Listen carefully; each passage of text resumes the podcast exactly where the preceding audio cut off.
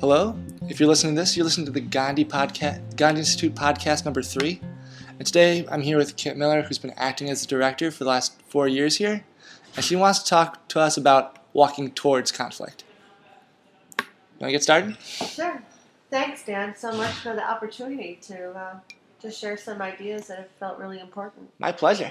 Yeah, I'm I'm in, I've been really interested over the course of the last years about the idea of like how do we create a live practice of nonviolence, and that's been something that I've been really passionate about trying to sort out, and not in some way that requires us to be like Gandhi or King, but what what are like normal everyday people like have to do to kind of create that for themselves, and so thanks to my friend Dominic Barter, um, the whole phrase walking towards conflict was something that, that he introduced.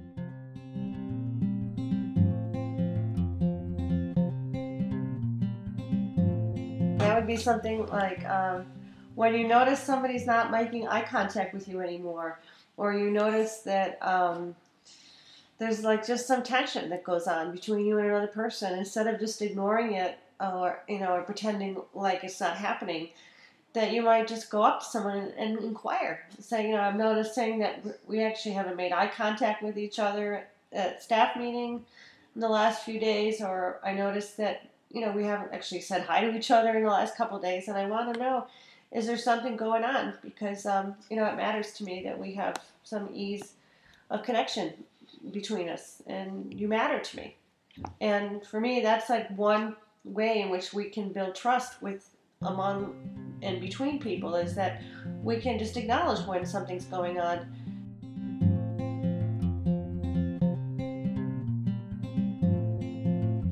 Walking towards conflict instead of and, and walking towards conflicts when they're little babies. Just when the when something's first happened, rather than letting days go by and then the stories and resentments can get sort of built up in your mind, you know, and by you know a few days goes by and now you're really mad. Now they've really not been talking to you for some days. Now there's a big story going on about who do they think they are, what what's their problem, you know, and and and like for me, I don't want to have that kind of thought taking up my mental space. I actually want I want to be able to be free to just notice what's in front of my nose or how grateful I am for my life instead of just letting my thoughts get all taken up with feeling resentful. It, can be all consuming. These thoughts of just these negative thoughts where you're turning these small things that if we walk towards them early on yeah. and resolve them early on, yeah. wouldn't take up that mind space otherwise. Exactly. It's actually kind of exhilarating to do something like that mm-hmm. too. You know, Gandhi talked a lot about how nonviolence wasn't for cowards. And this, like walking towards somebody and asking them a question like that, just if you try it just one time, I think it'll be really interesting to see what it feels like just inside of yourself it's like kind of a it's a gutsy thing to do. Mm-hmm. You know, mm-hmm. it, it's really contrary to most of our training, which is just to oh act like everything's fine and it'll probably be okay. I work with small children. I'm a school teacher, and we're always telling them to do things like walk away, take five deep breaths, and ignore them. But you would suggest that we ask them to engage. Yeah, and and ask. You know, is everything okay? Is there is have I done something to offend you? Because I'm really interested in knowing because you matter to me. Mm-hmm. And to say, you know, you matter to me is something that a lot of people uh, may be surprised to hear. Because many of us walk around and we're convinced that actually our lives don't have a lot of meaning. And then, of course, the corollary to that is that our actions don't have a lot of meaning. So to begin to hear from people, you matter. You know, your presence matters to me. The fact that you're not happy seemingly right now matters.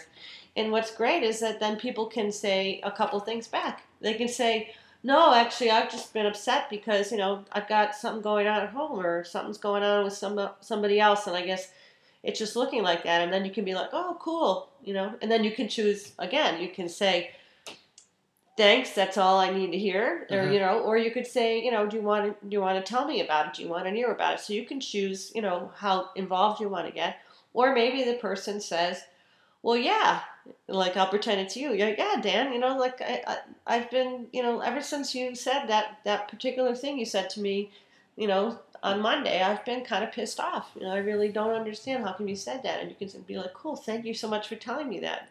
And, and, let's let's find a way to talk about it. So opening up the dialogue early is just the key we're soon going for. Soon as possible. Okay. Opening up as soon as when it's still small, and then all and when you're when you yourself are feeling like I'm in control of the situation, I can walk towards them and I don't have to spend days and days, you know, doing that thing like you talked about, and and you don't have any peace of mind. No, your mind's not free to be peaceful. It's consumed by everything else. Yeah, yeah. This is. So that's like for me, like an important thing is how do you know how do I how do I do that? And then I want to like there's a few other things that I want to say, like um, that I have found from really trying to put these practices into my life. One is that I want to when I if I have to go and say something hard to somebody else. So sometimes it's not just that somebody else is upset or maybe upset with me, but sometimes I've got something I need to tell them. That's got to be really hard. I mean, Yeah. I think most people would be really nervous about doing that. kind Sure, of and and so we we tend not to do it. So one Mhm. thing I do is I prepare for a hard conversation. You know, like I'll find a good someone who has a good ear, like a you know my husband or one of my colleagues or somebody, and say, you know what, I've got to like for instance, I'll still pretend like it's you. Like I've got to have a tough conversation tomorrow at work with Dan. Which could I like? Could you give me five minutes of listening? Because I just really want to do a good job talking to him about it. So And- having a sounding board before you go off and have that difficult conversation before you walk to the conflict can be Yeah. really beneficial. kind of getting your messy first draft out. Yeah. You know, like especially the verbal messy first draft where we get nervous and we, you know, spend hundred words when we could probably say what we really meant in 20 Mhm. You know, and that actually honors the gift of another person's listening too if we can reduce the number of words. So we say as quickly as possible what's on our mind, and then we check.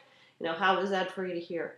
So preparing for a conversation that's going to be challenging, that you know where you're going to be nervous, and even also to be transparent to say to someone, geez, you know what, I kind of feel nervous to have this conversation with you because you matter to me, and and uh, I want to have a good job, but I'm and, uh, but I get scared sometimes of conflict, but it's I'm doing all this anyways because it's important to me that we have a good relationship. So being transparent with the other person is going to go a long way. Yeah, Making it very clear where you're coming from and where you stand. yeah, and again, that's a trust building move because then they're like, whoa, so they're only doing this because I matter, I'm important.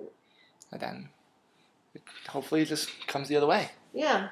There's another piece I think that happens sometimes too, and again, I'm just mostly thinking about workplace situations where, where sometimes I think that we collapse the idea of of, of understanding someone with agreeing with them. Like sometimes, like you're in a meeting with somebody, and and you know, there's somebody's all fired up about an idea, and like it's not an idea that everybody in the room is interested in. Not everybody is in love with this idea per Right. se. Exactly. And what happens is that we withhold our understanding of the idea because we're afraid that the person may interpret it as agreeing with the idea. So to be able to just like sort of give people some an ear for how excited and th- enthusiastic they may be if you're strat for a strategy, while not saying that I'm on board with the strategy, and it could be something like you know, you know, I'm going to keep picking on you, Dan, because we're mm-hmm. sitting together. Yeah. But it could sound I something don't know what I did.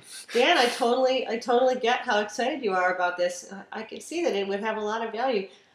I, I'm, I'm appreciating your enthusiasm, and I, I want you to know at the same time, I'm not on board with this because I see that it has some problems. Do you want to hear kind of where, where I'm at with it? So being agreeable isn't the same as agreeing, and sometimes I, I know I'm guilty of it. I'll just completely shut down if I don't agree with somebody because I don't want to entertain the notion. Sure, But sure. that's obviously causing a conflict. But most people actually want to be understood even more than they want to be agreed with. okay, so that's even more powerful than agreeing. Is Yeah. the act of understanding. Yeah, just just to like here, I, I totally get. I think I totally get what you're saying, or let me check to see if I totally get what you're uh-huh. saying.